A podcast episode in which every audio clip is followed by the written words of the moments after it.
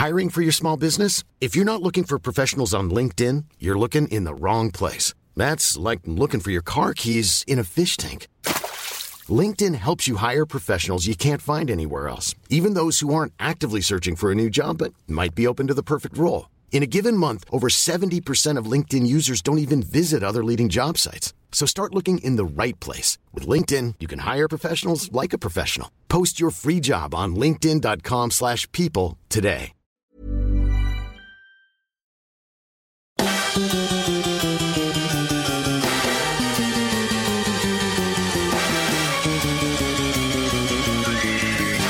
Hoist the main brace. Jolly the Roger. Sound the foghorn. We're off. We're off. Join us on Jools and Jim's Joyride. Here we go.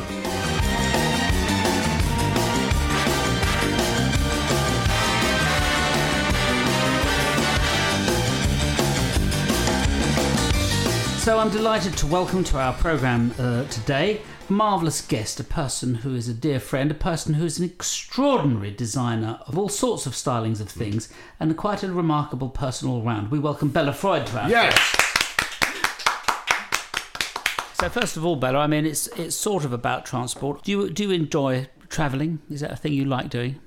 Well, I didn't like travelling. I had a slight phobia about it. I think because I travelled so much as a child and it was very, um, you know, unswish. It was like in the back of a van. And but now I like cars like the kind of car you've got parked in the driveway here, like Wh- wh- a what is that flashy, beautiful, Flashy. elegant. It's a car. Mercedes um, SLS.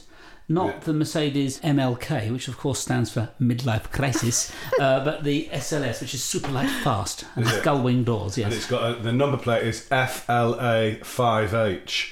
Well, it, it is. It's flash in all the right ways. It's classy flash, and I, that's- I've got a more broken but down version of that. Uh, a Merce- Mercedes SEC. yeah, Yes, a two door, pale blue, and it's like a tank. they are known as the Panzer Mercedes because they go whatever you do to them, they're bulletproof. They just go on forever. Yeah. But that's but you use that as your general car, right? Yeah, I mean, I've got a scooter. It's a crappy old horrible scooter. Like, It's not classy. It's it's got no looks. Not like a Vespa or something, which I used to drive. Which Did you? Yeah, I What, like in that. a modish way. I don't know how I drove it, but it's quite. They they seem to be safer than bicycles or other things. It's like when you're at the lights. There's this sort of. It's like all the insects on a pond. There's all the small stuff, and including like different types of motorbikes and bicycles and. It always reminded me of the edge of a pond, and then we'd shoot off, and then the cars would follow. But And the cars are like the big fish. Sort of yeah, they were like the sort of carp Uh, so the minnows. scooter is like a gnat. Exactly, or a water boatman. Yeah. I like those things. Yeah, and I suppose then the the sort of bigger motorbikes, the motorbike couriers, perhaps delivering their Deliveroo, might be frogs. I'm enjoying this analogy. And you say you used to have a, a, a Vespa like Lambretta style one. I Mm. mean, were you inspired by seeing La Dolce Vita or by seeing sort of a film with mods and rockers? Quadrophenia. No, I wasn't inspired by any of those, but I was inspired by a great friend of mine, Christian Louboutin, who's an incredibly successful shoe designer. And he went around Paris on a Vespa. And, you know, we'd go to clubs and stuff and just get on the back of that. And he had a huge box on the back. So we'd get all our stuff in there. And whoever was with him would just go on the back of his scooter. And I thought, this is really practical. But didn't, there weren't there problems where he's saying, "Well, oh, this is really great here, but I'm going to go to another club now," and then like four people come out, but only one person can get on the back of the scooter. Well, once we went to somewhere like the Bains Douches, and I think I must have met him there. He didn't have a spare helmet, and so we sort of pretended I had one on, even though obviously I didn't, and got stopped by the police at two in the morning after about one minute. Um, but every other journey has been successful. Do you enjoy travelling generally? Well, I do now because it's obviously against the law. It's so, you know, the restricted freedom of movement. And I suddenly realised how wonderful it is to be able to travel. But I've always enjoyed the journey home best. I always get homesick the minute I arrive anywhere and I have this terrible pang of even for the weekend, you know, I just think, oh, I'm dying to go home, but it's just like a, a magnet in my stomach that makes me want to go home. But I But- quite agree. I have the same thing. yeah, it, it's but now I I'm more interested in in the idea of traveling. Anyway, it yeah, she t- trails off. I don't know. No, I like that. I mean, I'm the same. I, I Mm. think when you arrive somewhere, there's nothing sort of. It's quite. You immediately feel anxious. How do I get back from Mm. Yeah. here? And this Yeah. is yeah. and Like if I was at home, I could be doing this instead of being stuck here with. Well, it's the old thing about the best part of the party is getting ready to go out to it before, because I always get, you know, have a drink, you know, and then I'm quite happy to just stay at home and not bother going to the party.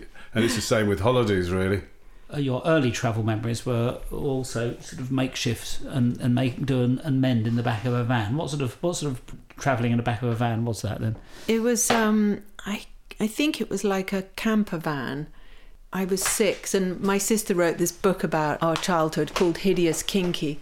And then they even made a film about it with Kate Winslet. I mean, I think this was in the 90s they made it. So that film's about you. Yeah, yeah. Is it? Yeah. I've seen it. Oh, I'm- really? It's yeah, quite good. It's I really liked the film. I, Well, I'll have to watch it again with a new light, Yeah, a new was- angle on it. It was it was a good film, um, but in reality, we were in the back of a van and drove to Morocco from Tunbridge Wells, and it was, you know, very. Um, That's an incredible Yeah. thing to do, isn't it? Really. Yeah. And I can't imagine anybody in Morocco deciding that they were going to drive to Tunbridge Wells. I know.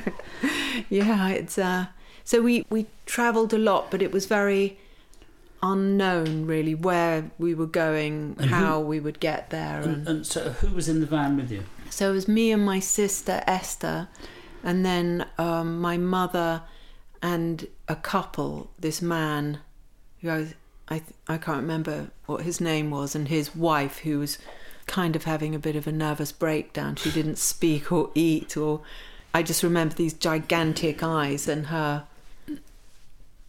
Yeah, she Just having a breakdown in the back Yeah, of the van on your long journey. How stressful. it, it was quite alarming, really. You Hmm. know, sort of peculiar, and um, a lot of the the travel then was, you know, not really knowing where we were going, and I don't know how much fun it was. Really, I mean, I think when you're six, though, it presumably the travelling is much less because you're not aware of all of the various stresses that the adults might be going through. But I mean, things like you know the van broke down. We were very aware of that kind of. It would break down quite a lot, and uh, so no one really knew whether it would start again, what would happen. You know, I just remember it was very haphazard, and uh, but then when we got to Morocco, people were very kind, and you know, I remember once we appeared in this village. This was not on the journey, and we got to a village, and uh, the villagers invited us to. We were all wrapped in carpets in an orchard, and wrapped in cook- carpets in an orchard. yeah. oh, and we we had they gave us these eggs and I remember my mum trying to fry the eggs on the stones and they kept falling into the fire and So like a carpet, like a rug. yeah like a really like a Moroccan blanket. carpet yeah, almost one Yeah. that you could have flown Yeah. off in.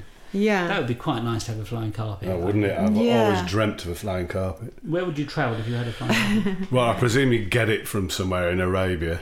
yeah, So fly back from there. I'll start probably should fly back to yeah, around my, home. my village and Yeah. start showing off. Yeah,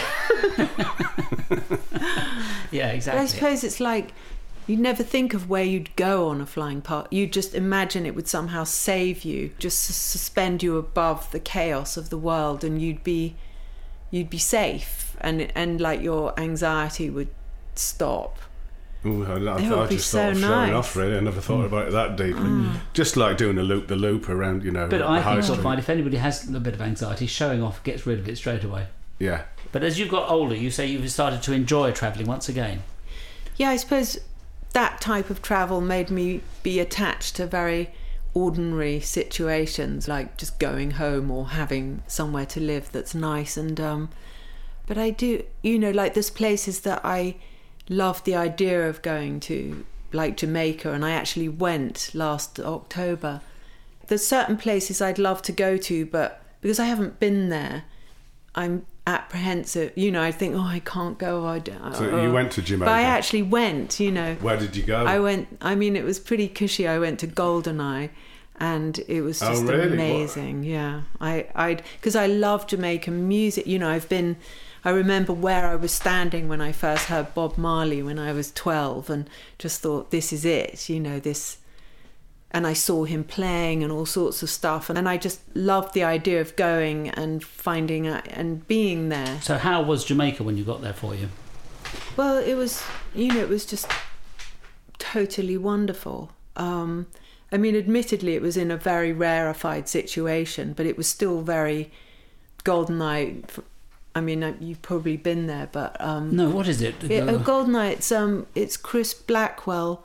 It's a hotel, but it's like huts and like wooden cabanas and stuff like that. But Did Noel Coward live there? Or- Yes, so he lived above there Yeah. in, in this in this house called Firefly, I think That's it was it, called. yeah. And we went up. Chris Blackwell was there when I went, and he took me up there, and we sat on the hill outside the house, which is not occupied. Where he's buried. Yeah, and had and he brought this like thing with drinks and it was so so great and he was describing how all his involvement in keeping the shoreline unbuilt up and and it was just it was so nice. I mean, you just go for a swim in the lagoon and another one and go in the sea and you know Rico Rodriguez, the trombone player who was in my orchestra, Yeah, I who, love him. who was He's who came over in 1961 from Jamaica. But as lads, uh, and they, they uh, he'd learnt his music at the Alpha School with the old nuns, which is where a lot of um, the Jamaican musicians Yeah. learned from. But they, of course, wanted to get away because they wanted they thought they'd find their fortune either in America or England or somewhere. Anyway, so Rico, when he was like sort of 12 or 14.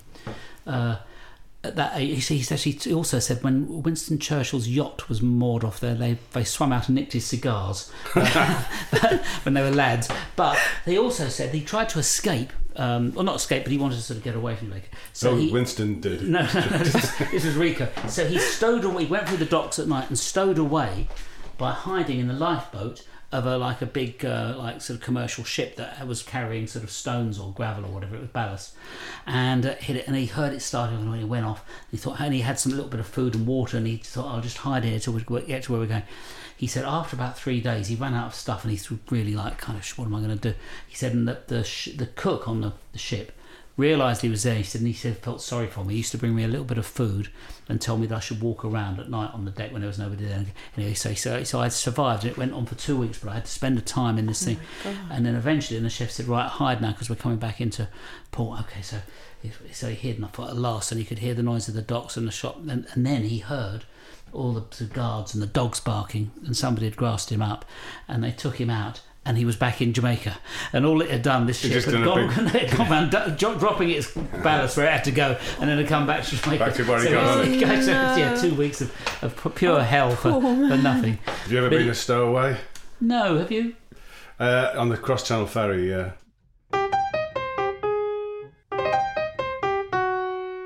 I quite like going far away places for short amount of time. Um, I did go to Australia for two nights once. That is a long way for two nights. That's amazing. That's I know. Australia. But hang on, how long? Did, for- first of all, what was the purpose of your visit? The purpose was to launch a perfume out there. And um, It wasn't called jet lag. So uh, I went with a, a colleague, and she went on to do to another city.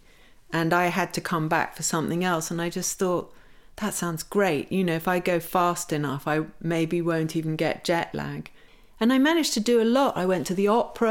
I what, all in the yeah, two days? yeah, Do and no- I no- not, no not fall wasted? asleep. You And know, how long did it take you to get there? Do you think twenty-four hours on a plane? yeah, I think so. hours, it? It's a really, really long journey. Yeah.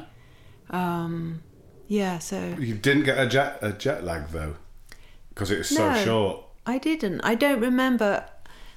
I don't remember that jet lag being so bad. Not as bad as going to Japan Oh, the and then to the America. That Mm. that's unbearable. Oh, I couldn't. I couldn't work out because I've been to Australia and Japan, which is Yeah. about. I mean, Japan's nearer Yeah. slightly, but the jet lag in Japan is just the worst. It's like two weeks long. it does take. A long Yeah, time yeah. to unscramble yourself from it. There is a way, and I'm not quite sure how it works, of avoiding. If uh, we we played in Australia, and then afterwards we went and played in Argentina, and we didn't have jet lag, and then we came back to Britain and we didn't have jet lag because each time you're going to whatever it is, On the set on a somehow. the- time. yeah, exactly. I can't. I don't thing. even. I can't.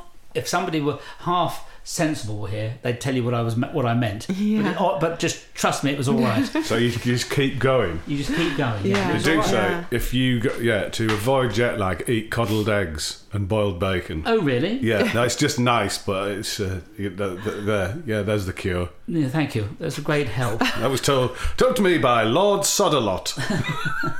Soda lot. When you travel, is there a particular food you like to have, or do do you find is it or is it better not to eat? It's better not to eat. Um, the ideal thing is n- eat as little as possible, and then when you get there, you feel. I don't know. That's my. What on a plane? Yeah, I, once you start on a plane, it's hard to stop, and then it it sort of plays. I feel it interferes with your ability to be like lucid when you arrive. I I want to be as kind of uh, clear headed when I get somewhere. So ideally, have like a really good breakfast before you leave. Don't eat on the plane. I get a stomach ache really easily, so I'm often like just avoiding a stomach ache. So if I don't eat, I don't get a stomach. I mean, it sounds a bit grim, but it works That's for yeah, me. Exactly. I, I was on a plane once. uh, In fact, I was going to Australia, and because I was on it for so long, we stopped. I think at Singapore, and I just put. I got a new pair of Converse, and I had them on, and my feet swelled up so much I couldn't get them off. Oh, God. And I hobbled to get off at Singapore, and I, had to, I hobbled through The through- airport is so enormous there Yeah, as well. It goes on for they were- miles. They wouldn't actually come off my feet. Very suspicious, I would have thought, to the customs people. What are you trying to hide? Yeah, I insist take those shoes. I did actually have to get arrested once when I was at Reading Festival in 1976, and the police, I presumably looked like a drug dealer, so they took me in to the police station and said, "Take your shoes off, uh, my boots off," which I'd tied into like very firm knots, and they'd been there for about three days because I was such a sloven. I was sleeping in a tent without taking my boots off. And they said, no help, no scissors, nothing. You just have to sit there picking away at your shoelaces until they come off. And I was in there about seven hours. Well, that's a sentence in itself, isn't it? Exactly. Didn't find anything No. apart from some sock horror.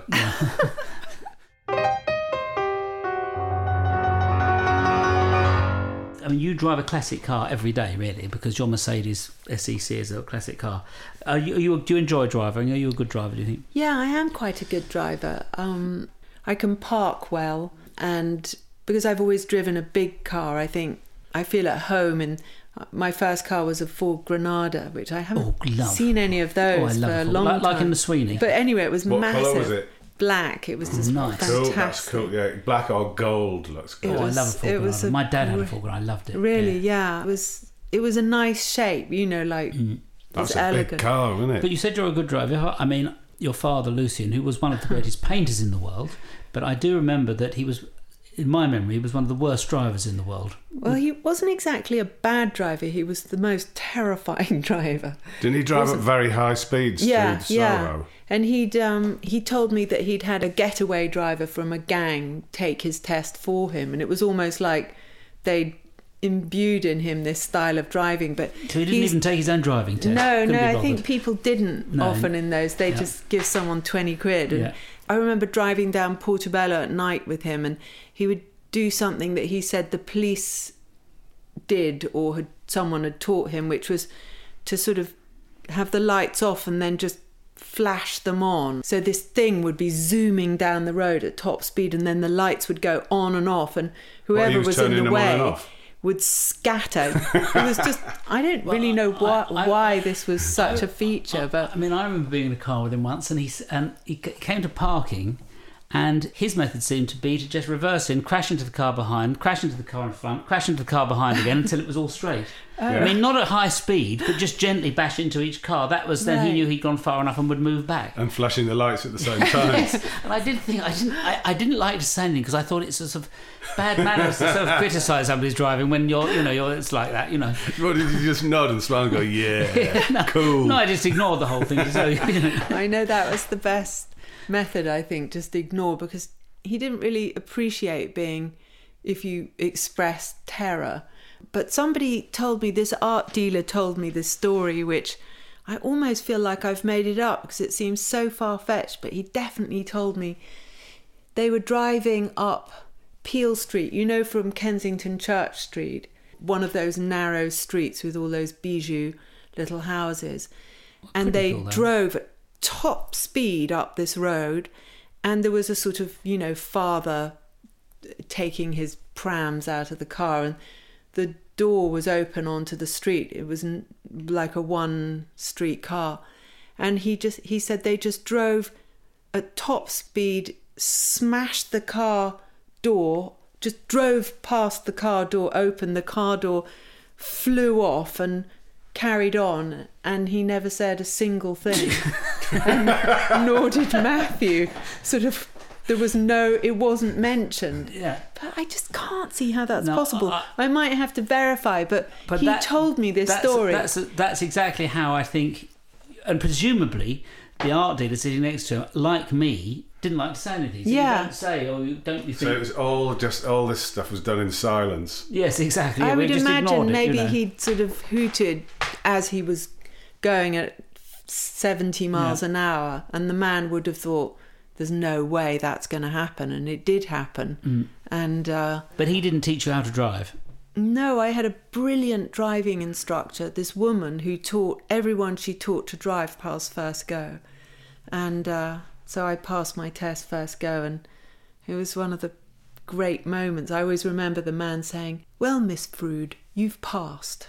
um, and just Thank you. wanting to fling my arms around him, but I didn't. Um, Yeah, no, it, it He is would have been actually thinking about it. That is one of the greatest moments in anybody's life. Mm. You have passed. Yeah. Yeah. Ah,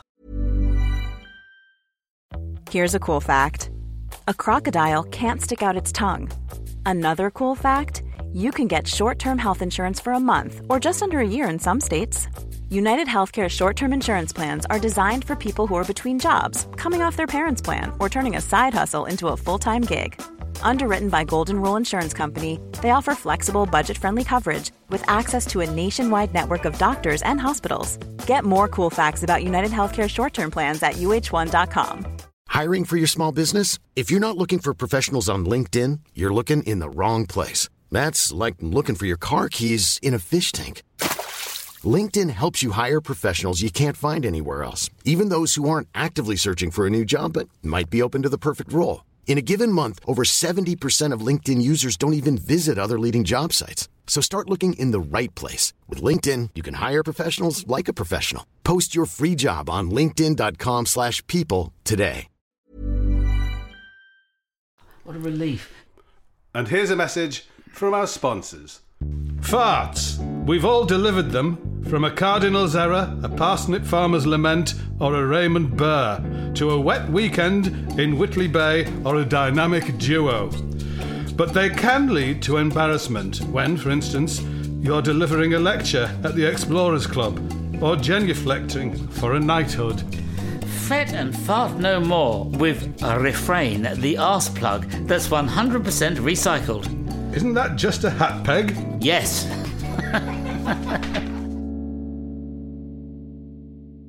Railways, where do you stand on the Oh railway? yeah, I love a train journey. I really love that. Have you made any good train journeys? Um, well, I used to go on those European travel, you know. Oh, where? Trans Europe Express. Yeah, yeah, go from London to um, to Paris and then to Italy. Oh. And I always wanted to go, you know, to the end of the line, but again, because I'm a bit of a wimp about traveling, like I wanted to go to Moscow or whatever, but I never did. Um, and uh, I remember going to maybe going to Rome when I was about 19 with this friend, Sophie de Stempel, and we travelled and we went to Spain and and to Italy and we only had one book, so we ripped it in half and Of course. she she had one bit and then we swapped over and um but I suppose like those kind of travels was was so exciting about what you were going to read um and then I when I was a kid you know when we went to Morocco some of that time we were on a train and we used to sleep in those um luggage racks you know the ones with the like a hammock Yes. and so I always felt quite adept at, you know, I can actually sleep on a stool. I could sleep in anywhere. I can curl up and sleep partly because of that. And, uh, you know, reading a good book and, and what kind of food you'd get from the the person on the Oh, I love that in the On the Italian ones or the German ones and all that. Yeah. yeah, like a, if you could get something good and the train wouldn't leave you behind. It was all really nerve wracking, but sometimes it was you go and have a white tablecloth and a full English breakfast Oh, or lovely. Italian. Yeah. It was just amazing. Really great. I think they don't do that any much more on trains. It's not. They don't. It's a, it's a paper tablecloth and a sort Yeah. of a, and a little paper basket of stuff. But that thing where they used to come yeah. around with a silver tray and the, they've got their bow tie on and unloading things from their silver tray onto your plate. A bit more of that, and Yeah. and they treat you the same as if you've gone to the grandest restaurant in the world and the uh, so your usual table sir and all that and an excellent choice they say when you've chosen some egg and bacon or whatever it is. You know, it's I, I love all of that. I think you can't Oh, it's can't go so wrong. um, mad. It feels so grand, Mm. doesn't it? You know, like being in the restaurant car and a train. But Oh. even on the little, those little local, I used to love those carriages you get when Mm. you get in, you know, the six seat carriages that you get on a local train. I used to have a recurring nightmare set on a train when I was eight that went on for ages, and I dreamt that I was in one of those carriages, you know, where you pull open the door like those French doors with glass partitions, and and then I was in one with a giant, and in the other carriage there was it was filled from floor to ceiling with pins, you know, like long pins, and he the giant said you have to move all these pins from one carriage to another in three seconds or else. and by the time he'd said it, three seconds would Oh. pass, and I knew that or else meant I was going to die. oh, And I just had this dream on and on and But why on. on a but train, I wonder I don't know. The train was very vivid. It was, you know, one with a passage, you know, the corridor. Yes. And you'd open the doors, and I suppose I'd spent quite a lot of time in there. And I always think of you find the perfect train seat as like safety, especially if you're going to spend spend quite a long time, like a day or a few days or something. So um, Have you ever met anybody romantically on a train? No, I don't think so. She says, like, I can't remember. But I remember watching someone meet someone else on a train not that long ago, like in the last 10 years A or brief something. encounter. You could see they were having this enormous attraction. And then when it came into London, this man looked at her with, like, we can't end here. oh. And she said, mm, I'm really sorry. And obviously she was married. You Oh, could, oh, it you just knew encounter. everything Yeah, that was oh, going to happen. And I saw, as it came into the station, their heads touched. So it was a brief encounter. And that was probably the only thing that happened. But clearly, this enormous thing had built up between them. I bet he went on that train every day. And uh, I never forgot it. It was Oh. about 15 years ago, but it was so palpable. My parents met on a train. Actually, this um, really? is true. They met on the train from I think going from uh, around about London Bridge somewhere, and then without that without that chance encounter of getting into the. We wouldn't be here now. we- I wouldn't be here. now. you both would, but I wouldn't. Oh my God, that's amazing. yeah, so yeah. Hmm. They, those things do happen. You see, yeah. Another good journey, actually, which just before we end is on a donkey. Because when I was Oh. in Morocco, I, I um, there were a lot of donkeys there, and I, I sometimes used to be a shepherd to donkeys when we were in the country, and I'd hang around with the local kids looking after donkeys, and I had a real attachment to them. And you don't obviously go; it's a pretty arduous journey, but if you don't have anything else, a donkey is a means. But if you use a donkey as a means of transport, Yeah, there. how far It's- did you travel on the donkey? Well, I remember going on long, one very long journey for, I don't know, you know how time is so weird when you're a kid, but, you know, going through the night on a donkey and Through the night. yeah, you know, and that it would have like saddlebags. And I remember at one point, me and my sister being in the saddlebags and going up mountains. And the worst journey was on a camel. That's really, really uncomfortable. Um, horrible, so much lurching. Where were you travelling on a camel? I don't know, somewhere in Morocco. Like I, we, because some of the time we were, we went through the Atlas Mountains, and you know, sometimes we hitchhiked, and uh, sometimes we went on This is after the van had broken down. so the van, van was the journey to Morocco. Yeah. Then when we got there, we we spent some time just in Marrakesh, but other times we we travelled around in this, you know, non-luxurious like In a- style, in which in a, is in, in a donkey train. yeah, Not dissimilar to sort of Bilbo Baggins and the dwarves as they trundle across through the mountains of Mordor, or wherever they're trundling. yeah, yeah, That's fantastic. You travel in in the saddlebag of a donkey with your sister on the one on the other side. yeah, yeah. Bit of variety, Hmm. you know. There used to be a donkey man on Blackheath. And I used to travel on the donkeys there, but it was only just up and down outside Greenwich Park. Oh, I remember. Yeah, when was this last week? Yes, it's really good, and I get an ice cream as well. Yeah. Good boy. Thank you. Well, I think we've completed our um, questionnaire Yes. now. So, uh, thank you so much, Bella Freud. Thank you for having me.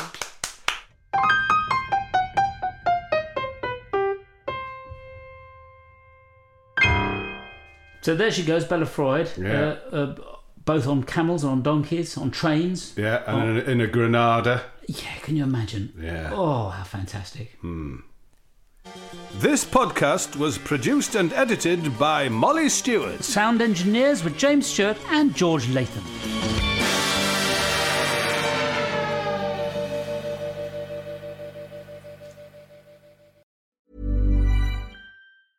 A lot can happen in three years, like a chatbot may be your new best friend. But what won't change? Needing health insurance. United Healthcare Tri Term Medical Plans, underwritten by Golden Rule Insurance Company, offer flexible, budget friendly coverage that lasts nearly three years in some states. Learn more at uh1.com.